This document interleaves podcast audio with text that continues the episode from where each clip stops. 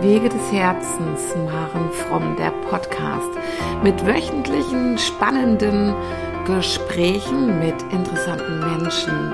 Freu dich auf Inspiration, Motivation und immer neue Geschichten. Ja, hallo, herzlich willkommen beim Podcast Wege des Herzens, Maren Fromm, der Podcast. Heute habe ich Christoph Hilger zu Besuch. Christoph ist Schauspieler, Stimmtrainer, Coach, hat schon an verschiedenen Universitäten für Theater oder für Schauspielerei gelehrt, hat auch einen Professorentitel daher, lebt heute in Köln und Christoph ist mit mir verbunden durch die Initiative für gewaltfreie Beziehungen Nartzt mich nicht. Und da beraten wir gemeinsam Menschen, wenn der Bedarf besteht, und klären sehr gerne auf. Ich freue mich riesig, dass du da bist, Christoph. Und ja, es ist ja der Wochentalk und ich frage dich, was hast du die Woche mitgebracht? Diese Woche habe ich, jetzt gerade die letzten beiden Tage, habe ich mit einem Freund aus alten Zeiten mal professionell zu tun gehabt, weil der jetzt in eine größere Position kommt und dann 2 Tage nach Köln kam. Und wir haben dann an seinem Ausdrucksthema gearbeitet und das war mal wieder höchst spannend.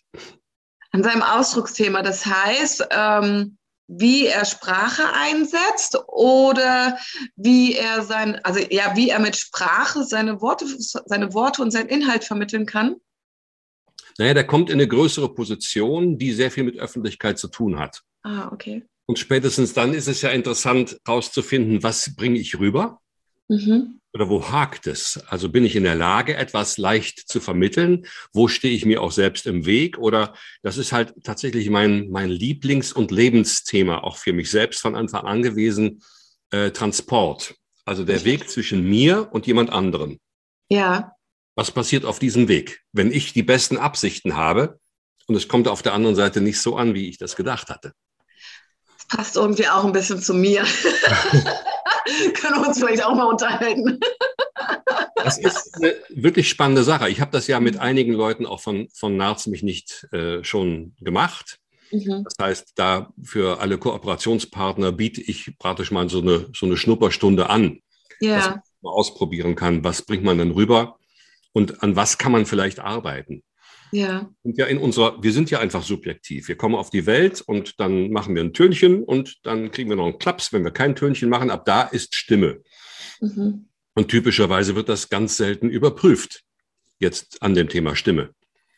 Okay. Also, dann kommen die Einflüsse, dann suchen wir uns unsere Stimme aus dem Zusammenhang zwischen unseren Eltern, aus der Beziehung zwischen unseren Eltern.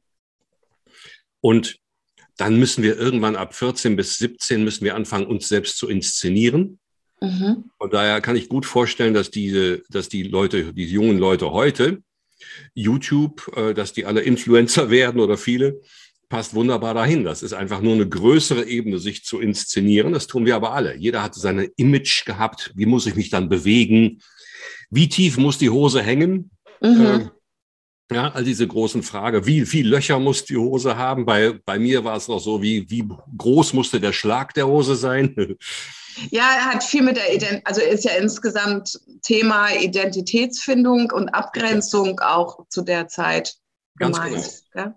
Ja? Und zu irgendeiner Zeit hat man sich dann, ist man erstmal komplett Echo auf seine Eltern und der Beziehung der Eltern und dann geht man halt raus und muss dann bis zu circa 23, würde ich sagen, haben die meisten dann mit anderen Vorbildern und so weiter dann noch so weitgehend so das gefunden, was sie nachher als ihre Stimme oder ihr akustisches und optisches Image, was man da bezeichnen kann. Ja. Aber das muss ja nicht effektiv sein. Mhm. Das muss ja gar nicht sein, dass man damit wirklich was rüberkriegt. Und dann weil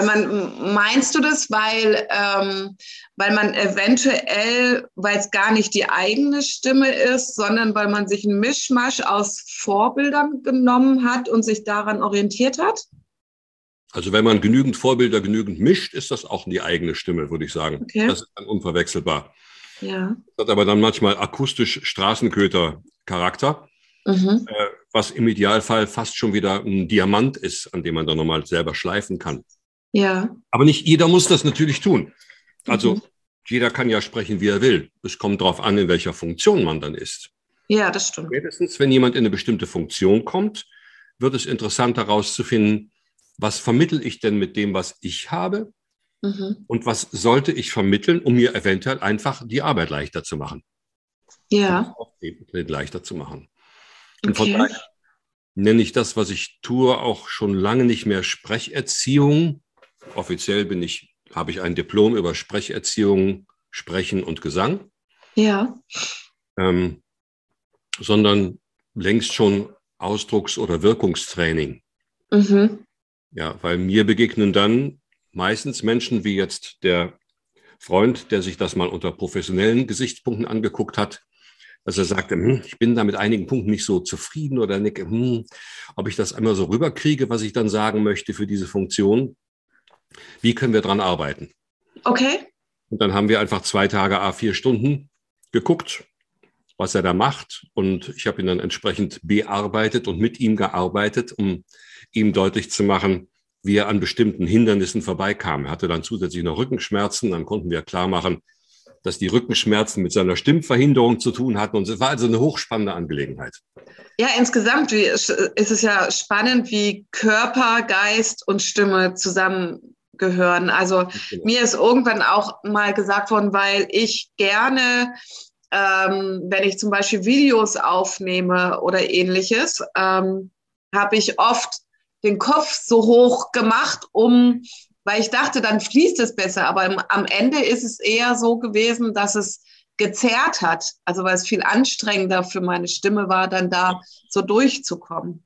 Ja, ja.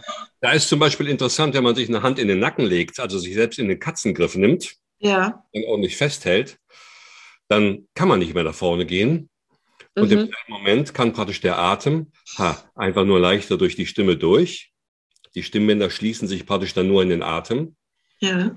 Diese Tendenz, wenn man sich nach vorne streckt, bedeutet halt immer gleichzeitig, dass Ringknorpel und Schildknorpel am Kehlkopf so ein bisschen so auseinandergezogen werden, weil die nach vorne kommen.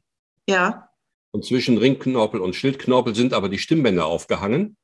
Das heißt, die kommen auch in einen größeren Zug und automatisch kann dann die Stimme nicht so frei schwingen, wie sie das sollte.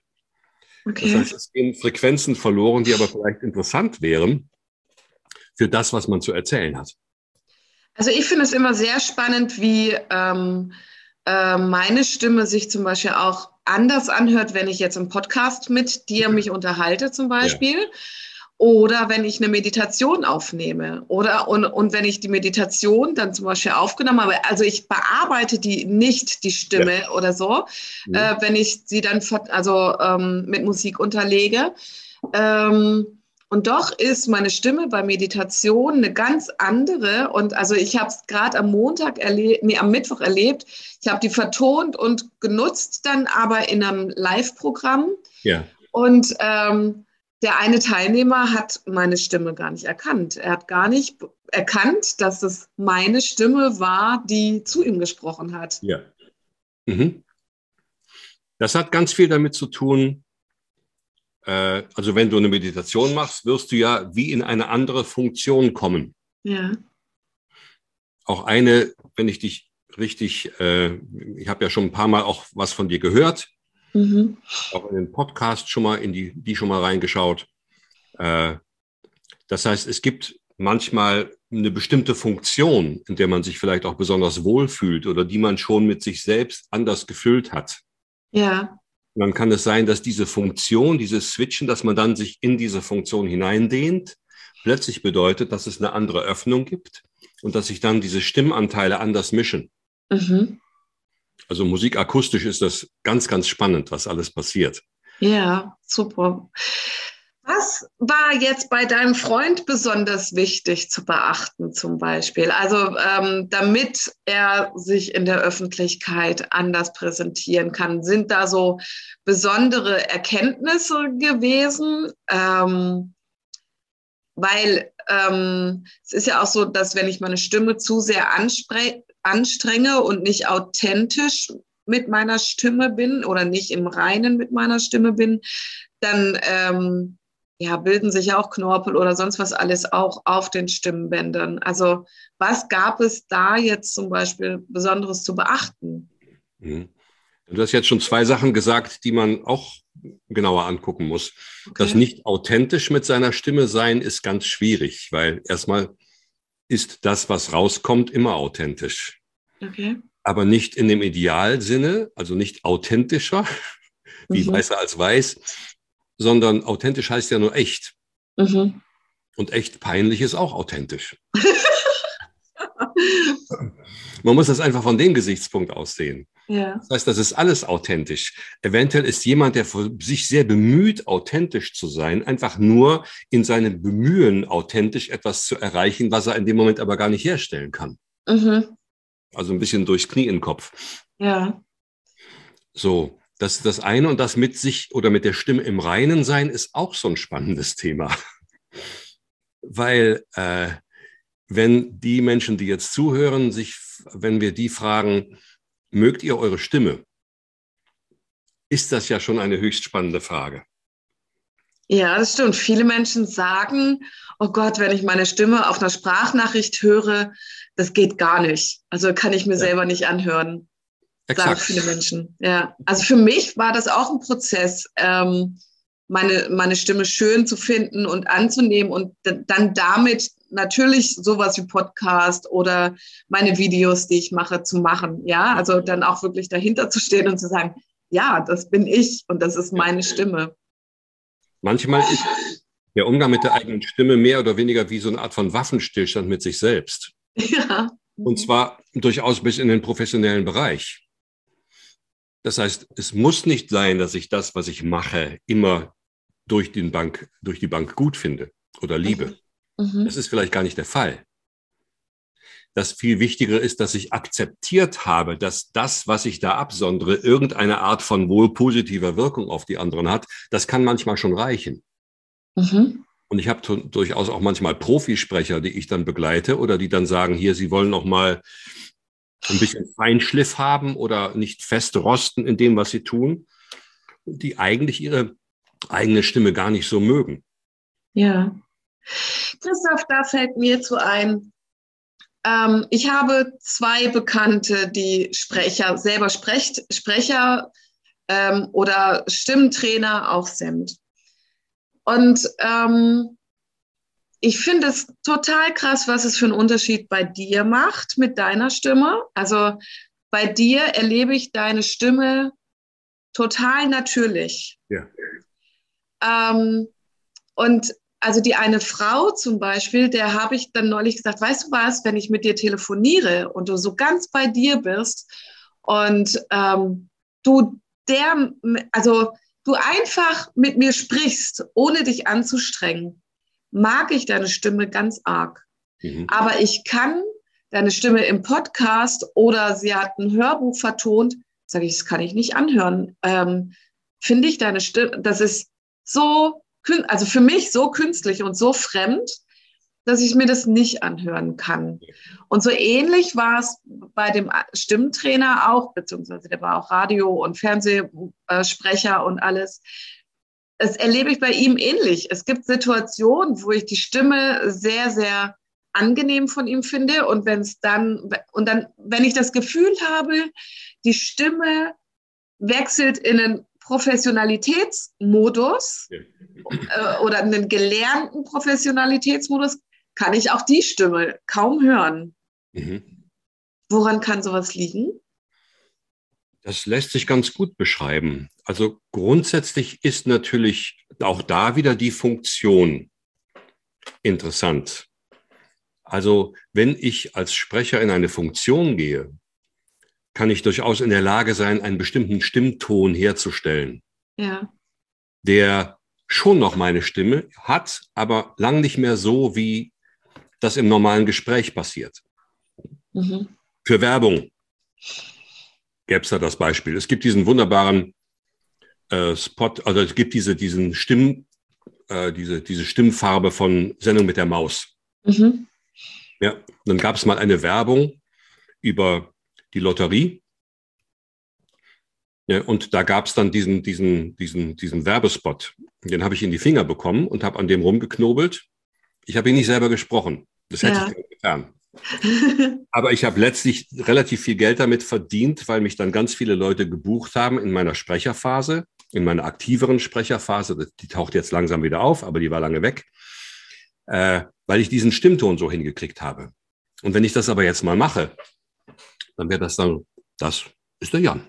Das, was der Jan da streichelt, das ist ein Beetle. Doll. Wie kriegt man so einen Beetle? Ganz einfach. Hiermit, mit dem Eurolos der ARD-Fernsehlotterie.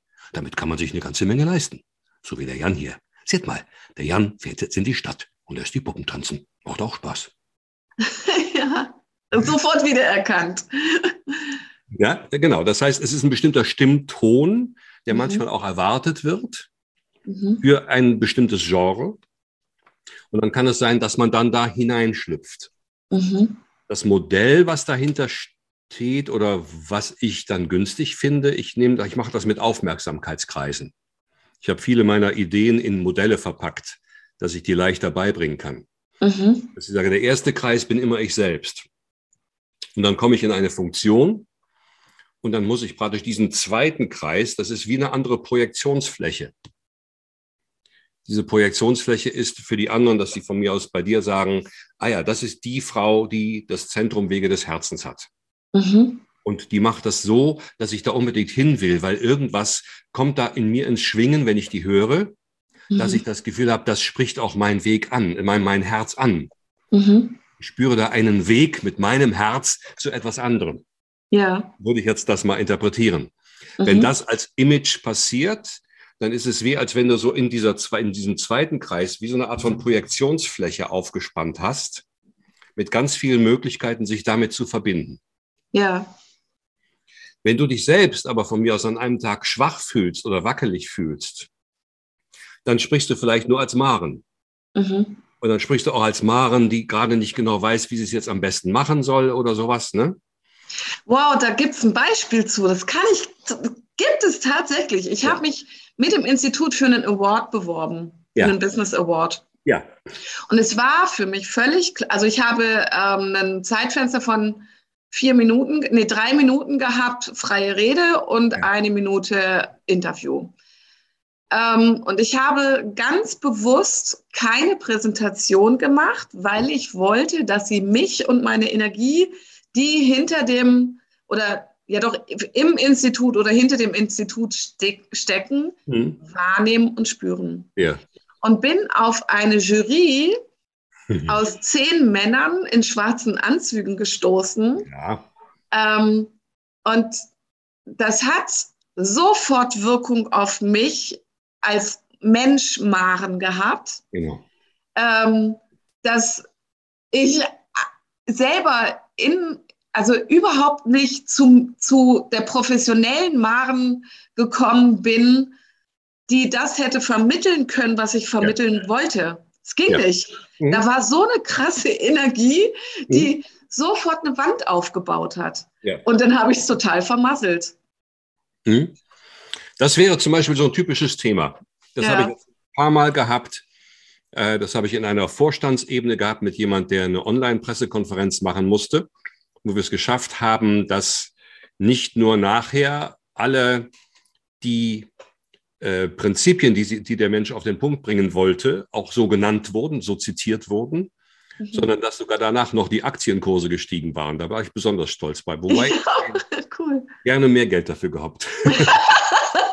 Dann fand ich mich nicht adäquat bezahlt. Die Wirkung, die das dann gehabt hat. Oder jemand, der sich dann seiner Gruppe vorgestellt hat, auch 2000 Mitarbeiter im Nahen Osten, auf Englisch, wo ich den dann durch seine Präsentation begleitet habe. Wie stellt er sich so vor, dass er praktisch diese Projektionsfläche aufspannt? Was ist dafür nötig? Weil dafür ist nicht nötig, dass du von dir sprichst, sondern für die anderen sprichst. Das haben wir jetzt gleich dann einen rhetorischen Moment damit bei, der auch nicht unwichtig ist. Im Grunde muss man praktisch dann für die anderen sprechen. Ja. Und was muss man denen aufspannen und zeigen, damit sie sich in das hineindenken können und sich aus der Ebene, die du aufspannst, das nehmen können, dass sie sagen, stimmt, das ist etwas, das lohnt sich. Das sind so Sachen, die ich jetzt auch nicht hundertprozentig sagen kann vorher, was man da jetzt genau machen müsste. Aber wenn du praktisch eine Präsentation vorbereitest und sagst mir, welche Zielgruppe die angehen soll, und wir gehen die zusammen durch, kann ich dir das sagen? Ja, wollte gerade sagen, das ist ja auch ganz, also das kann man ja, glaube ich, nicht allgemeingültig machen. Erstens ist es individuell, so wie wir Menschen alle individuell sind, und was die Zielgruppen tatsächlich auch angeht. Das macht es so schwierig, diese Erkenntnisse in Worte sauber zu fassen. Ja. Aber ich habe sehr viele, also seit 1994 schon, 1994 war ich der erste Seriencoach, der ernsthafte Seriencoach fast Deutschlands, glaube ich, bei damals Unter uns, RTL. Später war ich noch bei Verbotene Liebe und auch bei Alles, was zählt. Das habe ich noch mit aufgebaut. Okay. 7 oder 8 Sendungen mitbegleitet und dann jeweils die Leute da gecoacht. Mhm. Das war der erste Zusammenstoß praktisch mit dem, jemand hat was vor und macht dann etwas und auf der anderen Seite kommt nichts an. Ja. Allein durch das Medium Kamera. Das ist ja nochmal ein eigenes Thema. Wie erzählt man allein über Kamera was? Das ist jetzt die letzten 2 Jahre sehr stark nochmal mein Prinzip gewesen, die Leute darauf zu bringen. Wie kriegt man denn über Kamera was rüber? Mhm. Ja, ja, finde ich auch ein sehr, sehr spannendes Thema. Ja, da gibt es eine eigene Gesetzmäßigkeit.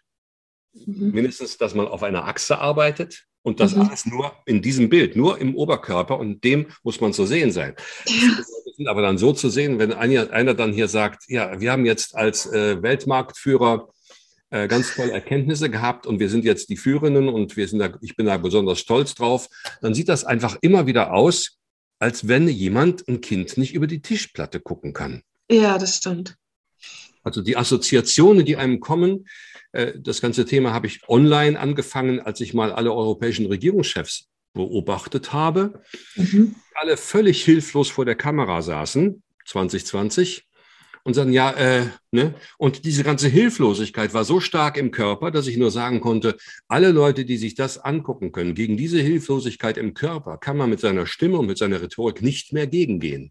Mhm. Das ist schon versenkt, bevor die den Mund aufgemacht haben. Ja, hast du die dann alle angesprochen und hast gesagt, hallo, ich habe da was beobachtet?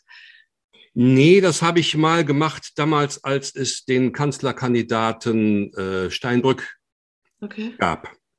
Da habe ich über einen SPD-Kontakt der höheren Art versucht, dem deutlich zu machen, als der anfing, hier seine Kanzlerkandidatur zu versenken, angeboten, dass wir zumindest mal sprechen. Ich glaube, ich will ja nicht mal Geld dafür, ich will ihm einfach nur beschreiben, dass er schon der sein muss, der er werden will, damit man ihn wählen kann. Mhm.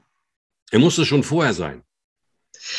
Ja, das ist ja im Grunde genommen, also jetzt verstehe ich auch nochmal dein Background dazu. Das ist ja im Grunde genommen innerlich mittlerweile, also innerlich das Manifestieren und innerlich verstärken und mit Gefühlen und Körper, Geist, Seele alles verbinden, wo es hingehen soll. Ja. Also es ist so ähnlich wie, also du richtest das halt auf Stimme aus und darauf, wie sich jemand dann ausdrücken will und das vermitteln will, was er hat.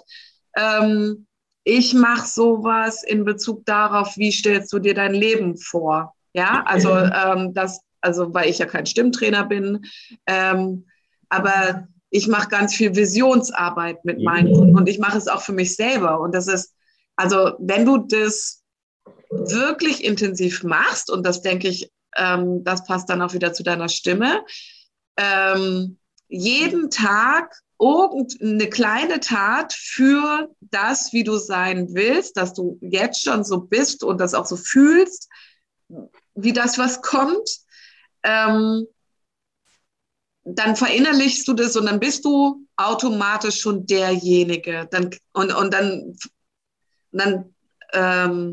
würde ich sagen, drückt sich das auch in Stimme, Sprache aus, oder? Es müsste sich ausdrücken. Ja. Ich gehe eigentlich einen doppelten Weg. Okay. Also in meiner Ausbildung ist es auch so gewesen, dass ich erstmal mit einem amerikanischen Method-Acting-Lehrer zu tun hatte. In der Zeit wollte ich noch Gitarre studieren. Ja. Und plötzlich dann Schauspielkurse mitmachte, weil ich in einem Duo war und der Kollege war als Schauspieler unterwegs. Und dann habe ich einfach mitgemacht. Mhm. Method Acting, die Methode des Schauspielens, Strasberg, einer der Gründer des Actor Studios, der hat mit Al Pacino auf Broadway gespielt und war der erste Schauspiellehrer von Mickey Rourke. Also das war durchaus ein erlesener Lehrer. Ja. Und das war einfach Gefühlsleistungssport. Mhm. Das heißt, komplett an dem Gefühl sein und das rauskramen. Und wir haben mit Kindheitserinnerungen und allem Möglichen gearbeitet. Hochkomplex und auch nicht ganz unkritisch teilweise. Aber ich habe mich von dem immer beschützt gefühlt. Ich hatte keinerlei Beschwerden an dieses Thema. Und auf der anderen Seite kam ich dann in die Sprecherziehung. Und das war dann Elfenbeinturmwort. Alles schön aussprechen können. Ja. Aber auch komplett faken, also nichts dabei meinen unbedingt. Es muss sich gut anhören. Ja. Ja.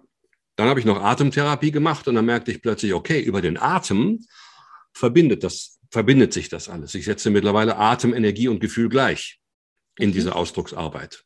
Mhm. Weil versuch mal, ein Gefühl ohne Energie zu haben oder ein Gefühl ohne Atem oder Atem ohne Energie geht nicht. Nee, das stimmt. Ja, und das kann man sogar als Gestaltungsmittel einsetzen. Sogar ganz, ganz einfach. Ich kann sagen, zum Beispiel? Ja, wenn ich dir eine Frage stelle, ich kann sagen, wie geht es dir? Ja, das ist ein Satz. Ja. Wenn ich jetzt, manchmal passiert das, manche Leute machen so Geräusche. Ja. Hm. Hm. Ja.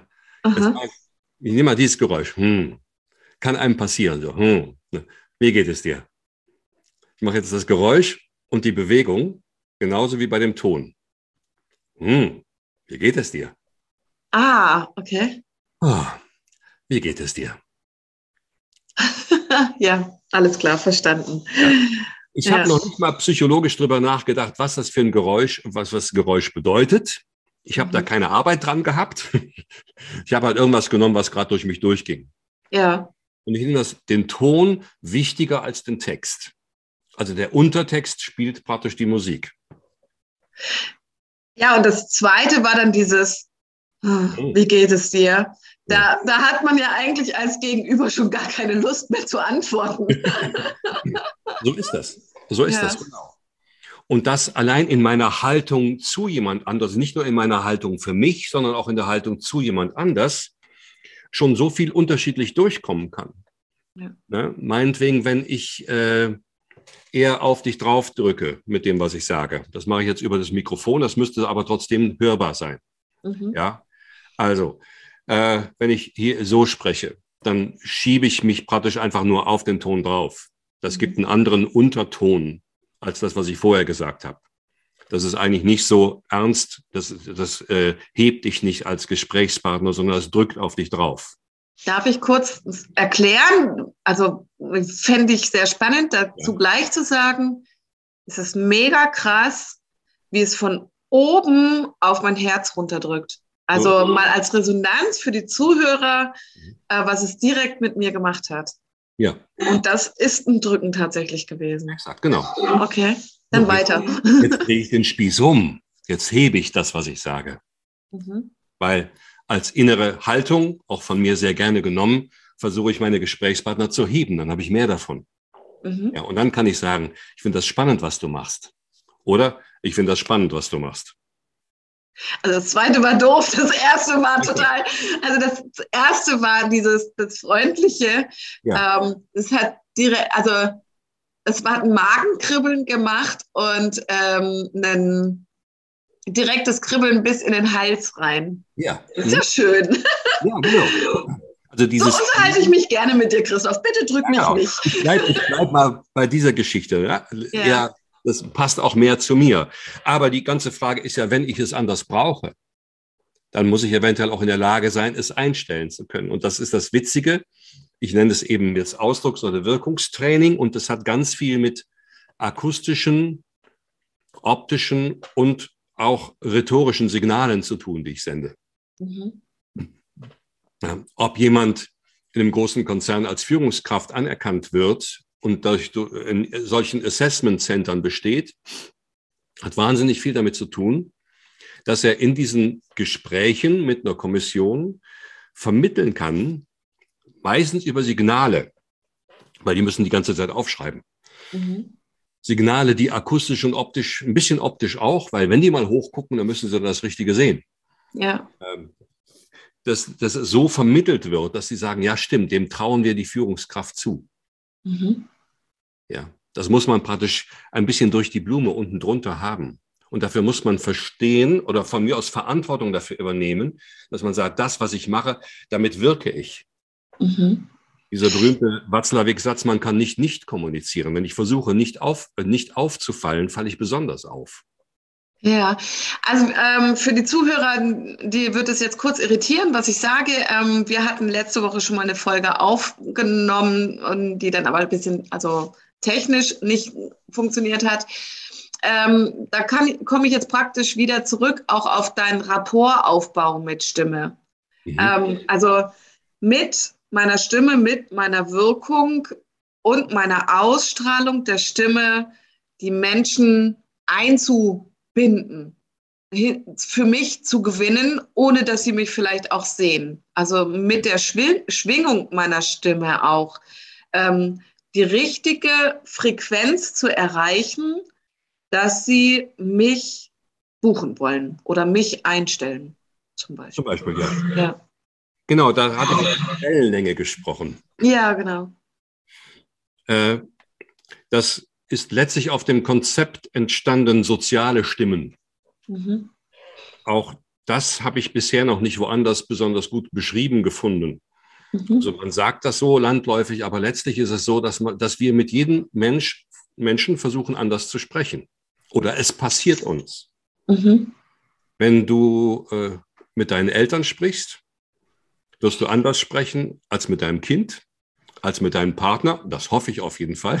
Oh, den gibt es ja gerade nicht. Aber ja. Dann, wenn es irgendwann einen gibt. Dann wird sich die Stimme durch dich durch, entweder auch durch dein Herz, durch den Weg dahin suchen, dass die irgendwo zünden soll. Mhm. Und dann sind wir darauf angewiesen, rauszufinden, auf welche Frequenzen denn unsere Gegenüber reagieren. Das heißt, dann werden wir uns anpassen. Mhm. Vielleicht kommen wir ein bisschen mehr von unten und sagen, kannst du nicht mal hier? Ne, ich finde das bei Kindern sehr stark. Die können so auf Knopfdruck mit ihren Eltern sprechen, Mama. Ja, ich habe gerade genau das Wort habe ich im Mund gehabt. Mama, Mamilein. Genau. Und das bleibt, das können die auch mit 15, mit 17, mit 25 noch. Mama, ja, das ist plötzlich so ein Tonfall, wo sie praktisch mit Körper und Stimme komplett in eine soziale Stimme fallen, ja, mit der man seinem Chef für eine Gehaltsverhandlung bestimmt nicht begegnen möchte. Nee, das stimmt, aber meine Tochter ist 19 und die hat es noch immer super drauf. Ja, genau. Und mittlerweile sage ich immer, ich falle nicht mehr drauf ein, aber ich gehe bewusst drauf ein, weil ich es liebe einfach, dass sie es immer noch tut. Ganz genau. Das ist dann erwischt sie dich an einer bestimmten Frequenz, die bei dir wieder auch ein ganz anderes Erleben zündet, und dann kommst du vielleicht auch so. Ne? Ja, genau. Man nennt das scherzhaft Mäuseschnäuzchen sprechen, weil das mit Mama sowas hat, ne? Ja. Ich verniedliche mich ein bisschen. Das kann man auch noch mit einer Politesse probieren. Ich war gerade nur in der Apotheke. Ne? Also das passiert uns dann so. Vielleicht müssen wir aber, um in einen Konflikt mit einer Respektsperson gehen, dann eher etwas dagegen gehen oder so. Mhm. Oder vielleicht kommt es, wenn ich versuche, mit jemandem mich gut zu verstehen, dann geht es vielleicht mehr ein bisschen drumherum. Ja?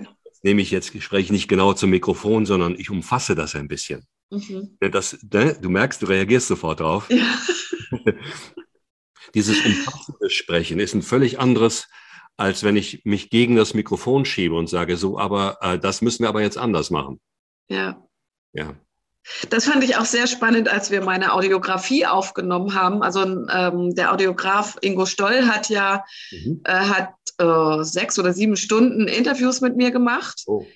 Und dann daraus meine Lebensgeschichte, meine Lebensaudiografie veröffentlicht. Spannend. Und das fand ich auch sehr schön, wie er mich angeleitet hat, wie ich mit dem Mikrofon spiele, mit dem Abstand und mit dem Dasein am Mikrofon und Lautstärke. Und also das war schon echt schön. Also, weil ich saß erst so auf dem Sofa und habe gedacht, okay, ich setze mich jetzt hier hin, ich nehme zwar das Mikro, damit die Klangqualität besser ist.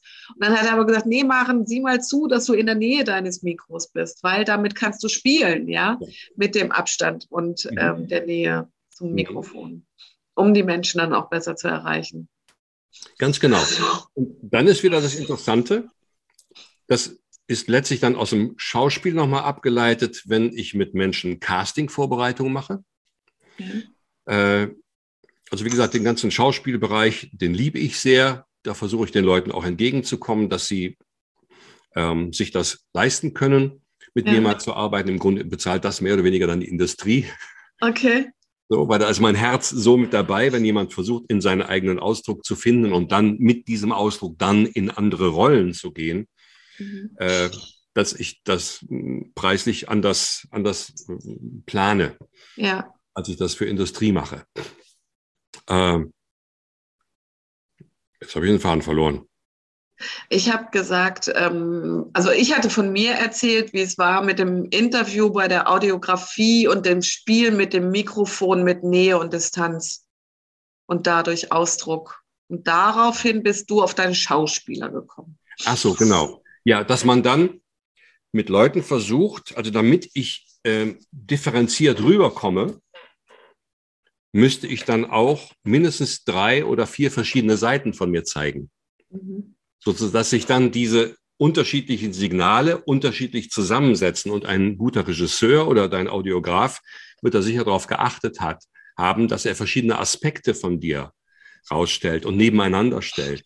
Dass dann daraus so eine komplexere Figur entsteht und Maren Fromm dann wirklich wiedergibt. Ja, also die Audiografie ist super. Ich höre sie selber so gerne, weil es wirklich richtig gut gemacht hat. Ja. Du hast jetzt hast du jetzt mal 3 Aspekte genannt. Du hast, als wir uns das letzte Mal unterhalten haben, erzählt, dass du darauf auch mit deinen Studenten, Schauspielstudenten, darauf geachtet hast, dass die mal sich selber beobachten, wie viele Stimmen haben sie denn wirklich in sich und dass ihr das dann auch aufgenommen habt, also dass sie sich selber beobachten sollten, dann selber auch einsprechen sollten und dass du ja eigentlich so derjenige bist, der nur daran erinnert, was für Rollen und was für Stimmen wir in uns tragen. Ja, das ist eigentlich etwas, was viele Sprecherzieher relativ vermessen tun, dass sie sagen, sie erziehen das Sprechen. Was soll das dann sein? Ja. Ja, ich habe diesen Begriff nie gemocht. Ich habe tatsächlich mit dieser Klasse von Schauspielern im ersten Semester das so gemacht, dass wir versucht haben, diese sozialen Stimmen rauszukitzeln. Ja. Und da kommt man locker auch 5 bis 6 verschiedene Stimmen. Zur Omi, ne, ist das zur Mutter, als zum Vater, muss man sich anders als zu Kindern, als zu Vorgesetzten und so weiter. Diese Stimmen haben wir versucht rauszukitzeln, haben dann versucht, die in einen Text zu fassen, dass wir gesagt haben, alle zusammen, was für ein Werbespruch würde uns einfallen, wenn wir diese Stimme hören? Ist das Klerasil, Maggi, eine Lotterie oder ein Industrieunternehmen oder Bier? Becks löscht Kinderdurst. Ja. Ja. Wie ist das? Dann haben wir Texte aufgenommen, die jeweils genau in dieser einen Stimme gefasst waren. Und am Ende haben wir dann in einer sehr witzigen Aktion diese ganzen sozialen Stimmen nacheinander gehört. Das heißt, damit war für alle Studenten eigentlich klar, ich habe schon 6 oder 7 komplett ausgereifte, sozial ausgereifte Stimmfarben und Stimmklänge. Ich muss mich nur in mir, im Körper, über Körpergedächtnis daran erinnern, wo die sind und wie ich von dieser Stelle im Körper von mir aus eine Verbindung zu den Menschen finde, mit denen ich damals geredet habe.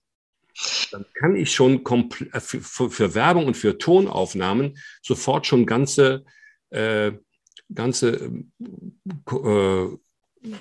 akustische Körper, akustische Personagen anbringen und damit auch schon Geld verdienen, weil das ist ja gefragt, weil die sind alle vom Herzen.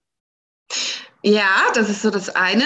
Und, also was, wie ich es jetzt auch gerade in Verbindung bringe, genau das kann ich doch aber auch im Business anwenden. Also Christoph, weil also diese Menschen, die im Business sitzen, die sitzen zwar möglicherweise in irgendwelchen geschniegelten Anzügen da, aber schlussendlich sind es auch alles sozialisierte Menschen mit ihren Erfahrungen, die ich vielleicht genau beobachten darf, um zu gucken, welche Stimme braucht der Mensch jetzt gerade. Also nicht nur meine Stimme, die ich für meine Professionalität nutze, sondern welche Stimme meiner Professionalität und meiner Erfahrung setze ich jetzt an, um bei diesem Menschen das zu erreichen, was ich erreichen will. Ja.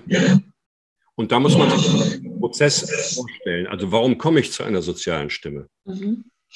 Was ich eben angedeutet habe, ich versuche im Grunde, die Stimme sieht eigentlich aus wie ein Hut oder wie die Schlange, die den Elefanten verschluckt hat. Mhm. Das nennt man eine Hüllkurve, akustisch. Da gibt es einen Grundton und dann gibt es ganz viele Obertonfrequenzen innerhalb der Stimme. Diese Obertöne haben ganz, ganz viel mit den Räumen im Kopf zu tun. Der Kopf ist zu 2 Drittel leer, also bei allen. Ja. Und haufenweise Hohl- und Leerräume, die mehr oder weniger stark ins Schwingen kommen können, aber manchmal nicht tun. Also wenn ich meine abstelle, dann ist es eine solche Stimme, dann ist auf dem Obertonenbereich einfach nicht so viel unterwegs. Ja. Aber wenn ich die wieder anwerfe, dann gibt es da viel, viel mehr eine bestimmte Art von Resonanz. Also ich mag deine Stimme, wenn du so sprichst. Ja, genau. Ja, aber auch diese Stimme hat damit zu tun, dass ich natürlich auch durchs Mikrofon nach dir suche. Und man könnte sich das vorstellen, also das Bild habe ich, als wenn das wie so kleine Fühler sind, diese einzelnen Frequenzen, diese Obertonfrequenzen, mit denen ich dann nach meinem Gegenüber suche, um rauszufinden, wie muss ich jetzt mit dir sprechen, damit es dein Ohr und auch dein Herz berührt. Also damit es dich interessiert. Ich finde es spannend, mir ist gerade das Wort Flirt eingefallen. Ja. Oder aufgefallen. Also es ist wie so ein Flirt, der Freude macht, sich zu unterhalten. Ja. Das kann dabei entstehen. Das ist das Wunderbare dabei. Ja. Deswegen, man könnte auch sagen, das ist automatisch dann so energetisch, dass es nicht langweilig wird. Das stimmt. Das geht nicht. Ja. Aber wenn ich jetzt mal auf einer anderen Frequenz mit dir spreche, mit der ich überhaupt nicht nach dir suche, sondern einfach nur meine Verlautbarung mache, dann wird wesentlich weniger Chance für dich sein, dich da reinzuhören. Du hörst sofort auf, mit mir zu atmen zum Beispiel. Gerade, also du hörst jetzt mit dem Kopf zu, aber nicht mit dem Bauch oder mit dem Herz, geht nicht. Ja. Weil ich jetzt gerade auf einer bestimmten Frequenz bin, die ich versucht habe, so auszusuchen. Es ist einfach nur, dass meine Obertöne akustisch gesehen sich anders verschieben und praktisch diesen suchenden Aspekt, den ich jetzt wieder anschalte, nicht mehr haben. Ja, es ist spannend. Es hört sofort auf, mit dir in Resonanz zu gehen, sondern es ist dann so ein, okay, ist er bald fertig. Exakt. Wie es leider viele Menschen auch machen, ja. Das ist so, aber den meisten ist das nicht klar. Ja. Das heißt, ganz, ganz viel von dem, was ich jetzt erzähle, bedeutet Stimmbewusstsein. Ich muss mir klar werden, dass ich da in Anführungszeichen fast eine Art von Waffe habe, mit der ich wahnsinnig viel bewirken kann oder ein Instrument der Begegnung, mit dem ich wahnsinnig viel anrichten kann. Und 90-95% aller Menschen haben davon keine Ahnung.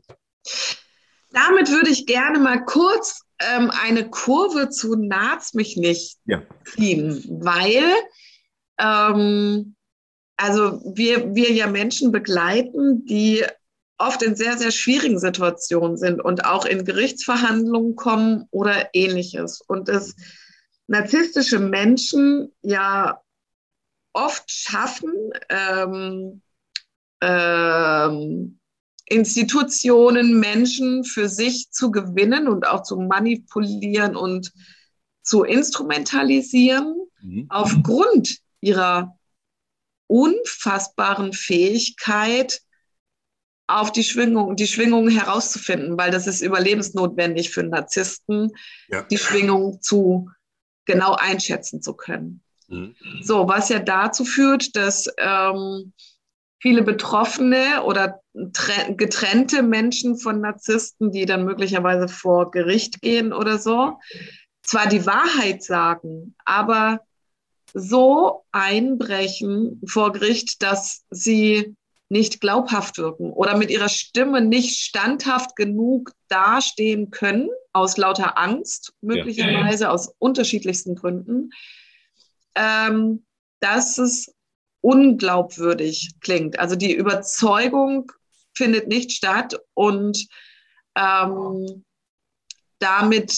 gewinnt leider der Narzisst dann oder der Mensch, der diese toxische Gewalt hat. Ja. Genau. Was rätst du solchen Menschen? Oder gehst du, wenden sich Menschen von Nartzt mich nicht an dich? Oder gibt es Menschen, wo du schon beraten hast, dann dafür? Habe ich bereits beraten. Ja. Es ist nicht ganz einfach. Also, da kommen jetzt verschiedene Sachen zusammen. Okay. Das fängt mit dem Aussehen an, wie man sich präsentiert, geht dann über das Bewusstsein, in welcher Rolle ich eigentlich gefragt werde. Ja. Wo ich mir eine bestimmte Privatheit teilweise nicht erlauben kann, weil das sonst als unkompetent wahrgenommen wird vom Gericht. Das heißt, bei Frauen wäre das so, dass ganz klar rauskommen muss, dass sie in ihrer Funktion und Rolle als Mutter da sind. Mhm. Und da dürfen sie sehr emotional sein. Aber wenn sie sozusagen einbrechen und von mir aus auf ihre Kinderenergie gehen, mit der Angst des Verlustes ihres Kindes, würde man sofort vielleicht sagen, ja, die kann ja überhaupt nicht Mutter sein. Mhm. Die ist ja selbst mit sich so beschäftigt, braucht es immer selber eine Therapie. Mhm. Sowas in die Richtung zum Beispiel.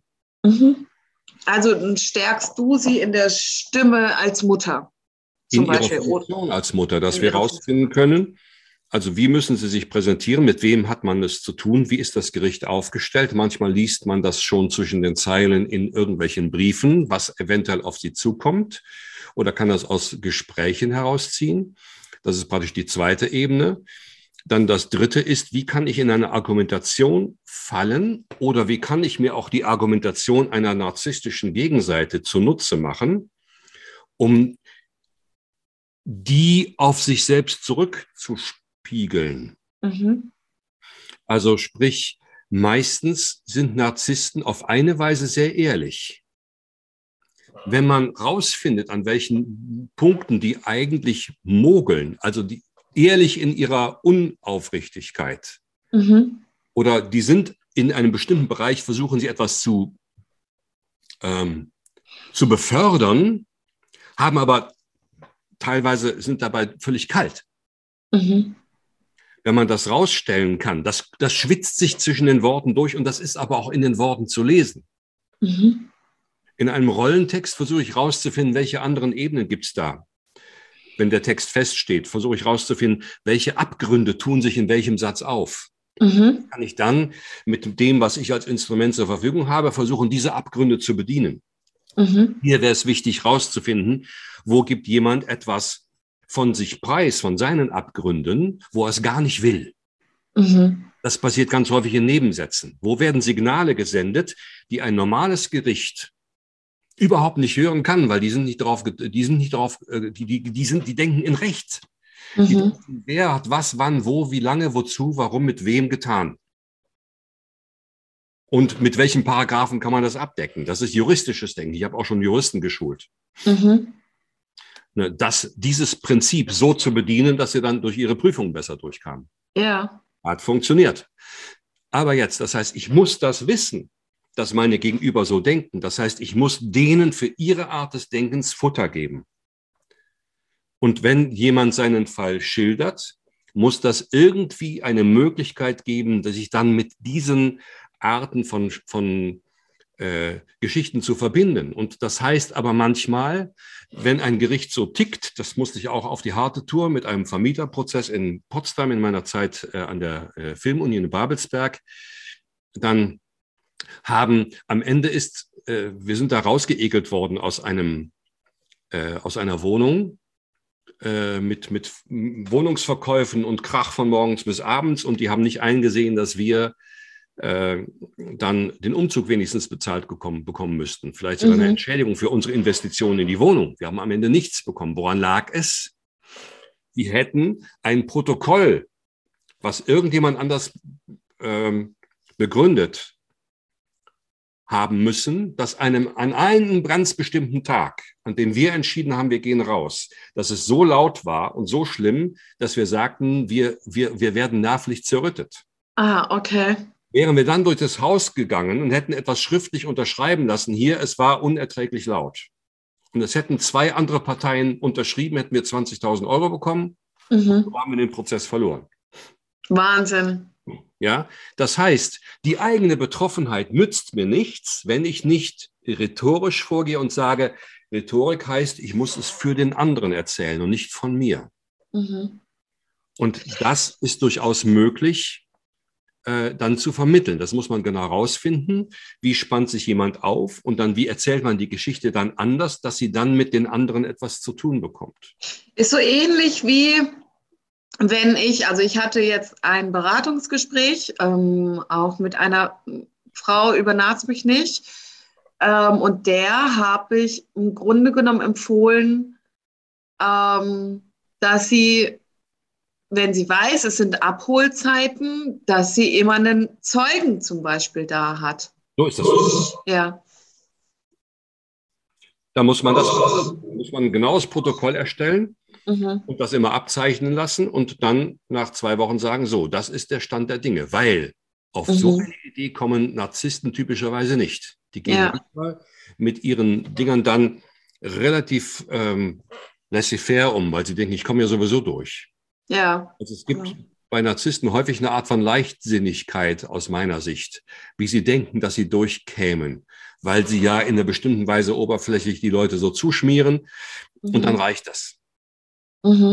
Das können die sogar ganz betroffen machen, dass man denkt, oh, die armen Kerle. Ja, ich kenne das. Ich hatte auch eine Partnerin, die so war. Das ist nicht lustig. Ja? Und dann denkt sie, komm damit durch. Und trotzdem ist es komplett Hanebüchen. Und dann wird einem selbst gesagt von anderen, hier, das kann doch gar nicht sein, die ist doch so nett. Nee, ich habe so, das war so krass, ich habe so einen Partner mal gehabt. Und also das war echt so eine krasse Nummer. Da waren wir also gemeinsam im Urlaub und dann ist meine Tochter irgendwann dazugekommen. Und dann sind wir klettern gewesen. Und meine Tochter hat Höhenangst und ist trotzdem mitgekommen, um Fotos zu machen. Und diese Fotos hat sie mit seinem Handy gemacht und hat festgestellt, also weil aus Versehen die Kamera ausging und sie dann hat sich ein WhatsApp-Verlauf geöffnet und da war ein sexuell ausgerichteter WhatsApp-Verlauf mit einer anderen Frau, also nicht mit mir, während wir gemeinsam im Urlaub waren. Von dem Moment an war völliges Drama. Also meine Tochter hat mir nichts erzählt, aber sie hat zugesehen, dass ich ja nicht mehr in diese Nähe praktisch dieses Mannes kam oder sie alles unter Kontrolle hatte. Okay. Sondern kam es irgendwann nach diesem Urlaub zur Trennung mir ließ es aber zum Beispiel keine Ruhe, wie man so sein kann, ja, zu dem Zeitpunkt damals, sodass ich ihn irgendwie 3 Monate später nochmal zum Gespräch gebeten habe. Und du glaubst es mir. Also der stand vor mir und ich habe dann gesagt, also habe die Fakten auf den Tisch gelegt und habe gefragt, wie geht sowas? Kannst du mir erklären, wie man sowas mit sich vereinbaren kann? Ich verstehe das nicht. Also da war ich noch an einem anderen Punkt, als ich heute bin, ja. Und liebsäuselnd saß er da und sagte, Maren, ich weiß gar nicht, was du mir vorwirfst. Ich so, wie kann man so mit einem Menschen umgehen, ja? Also Dackelblick und Unverständnis und Und ich so, okay, du gehst am besten. Also du gehst jetzt, weil sonst vergesse ich mich. Aber es soziale, ist natürlich gut. Soziale Stimme, sich von unten an jemand heranpirschen, ne? Ja, ja. Ja, unglaublich. Ja, sehr eigenartig sein, ja, ja. Ja, das stimmt. Es gibt bestimmte logische Verknüpfungen, die da nicht so funktionieren, aber andere funktionieren sehr gut. Und die haben manchmal damit zu tun, dass man dann adäquater für ein Gericht sprechen kann. Ja. Dann sieht plötzlich jemand anders schlecht aus. Mhm. Und sowas muss man dann tatsächlich eben mit bedenken. Ja. Zumindest in einem Fall haben wir es geschafft, dass jemand das Sorgerecht dann nicht verlor, sondern dass das vertagt wurde. Das war aber wirklich Rettung in letzter Sekunde. Das hat dann mit der Kleidung angefangen. Okay. Wie muss man sich darstellen, damit das Gericht einen ernst nimmt? Und wie muss man die Argumentationen nochmal umdrehen und anders aufnehmen? Weil logisch muss es sein. Mhm. Es darf emotional logisch sein, aber es muss nachvollziehbar sein. Und deswegen, ich nenne das ein Narrativ finden. Mhm. Ja, dass ich weiß, mit welcher Geschichte gehe ich da rein. Mhm. Was habe ich für eine Geschichte? Was für eine Argumentation habe ich, die nachvollziehbar ist, damit jemand anders sehen kann, okay, stimmt, da hat jemand an alles gedacht. Ja, das stimmt. Hilflosigkeit in dieser Stelle muss man dann stark vortragen. Ja, das heißt, ich könnte sagen, ich weiß überhaupt nicht mehr, was ich machen soll und ich tue doch alles. Ne? Ja. Würde man sagen, überfordert. Mhm. Wenn ich aber sage, ich komme wirklich an die Grenzen deswegen, was ich mir noch ausdenken soll, weil ich schon für den anderen mitdenke und versuche, da was auszugleichen. Aber ich werde immer wieder vor Tatsachen gestellt, die mich manchmal an meinem eigenen logischen Verstand zweifeln lassen. Ja, gleich viel selbstbewusster. Könnte dasselbe sein, ist aber anders für andere gesprochen. Ja. Und für mich ist das auch, das ist nochmal wichtig, nicht, dass irgendjemand denkt, dass hier geht es gerade um Manipulation. Also Manipulation interessiert mich persönlich überhaupt nicht.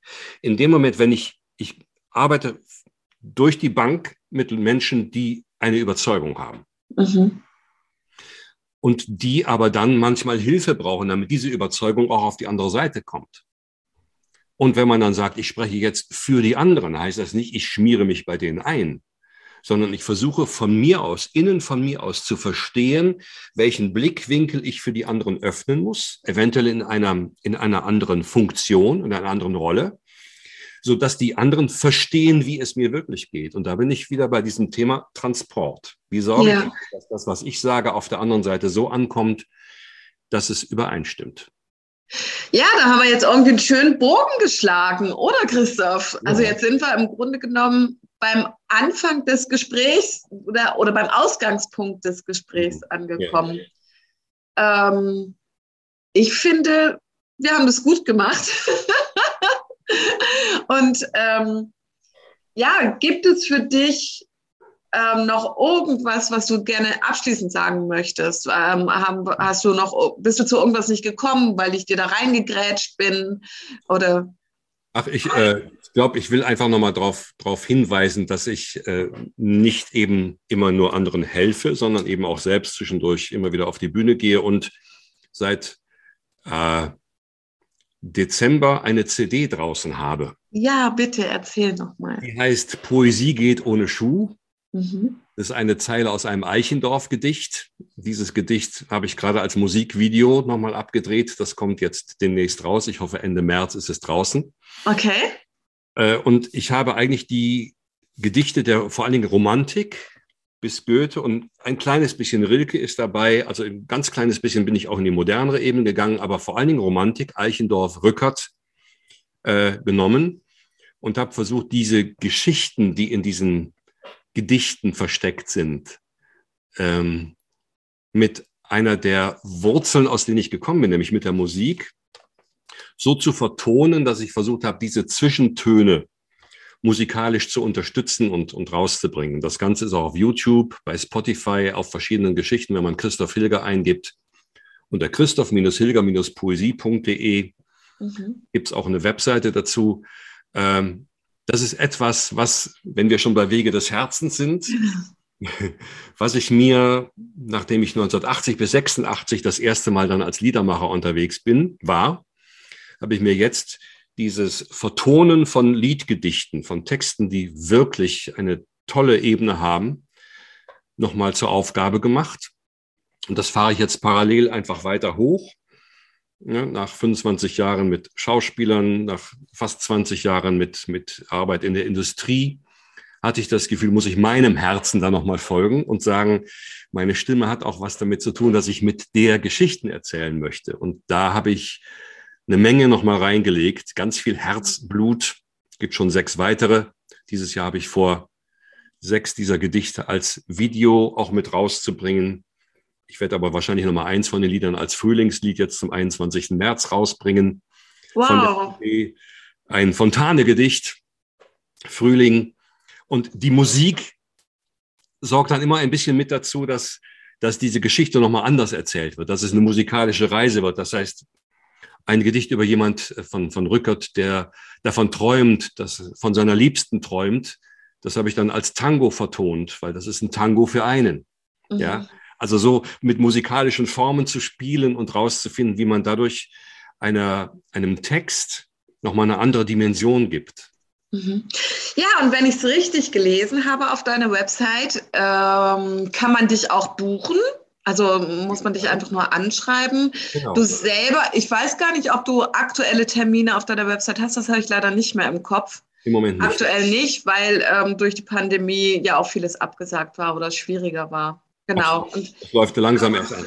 Ja, yeah, aber du hast die Zeit sehr effektiv genutzt, um diese Zeiten, also dein Herzen, neues Herzensprojekt oder dein, na, es ist, kommen wir nochmal zurück zur Stimme. Yeah. Deine Erinnerung an 1986, wieder aufleben zu lassen, dein Herzprojekt von damals, wo ein anderer Weg aber erstmal wichtiger war oder du vielleicht noch nicht so dazu gestanden hast oder wie auch immer, dass zumindest zu dem Zeitpunkt nicht der richtige Zeitpunkt war, da weiterzugehen. Damals starb gerade die Liedermacher-Szene so. Ah, okay. So 1984 ging das etwa los, 1984, dass das immer unwichtiger wurde. 1981 war noch Höchstzeit von Klaus Hoffmann, Hermann von Veen, Anders Wader, die waren alle regelmäßig unterwegs. Die füllten teilweise hier in Köln die Sporthalle, ja. Konstantin Wecker, die waren mit solchen Sachen unterwegs. Und dann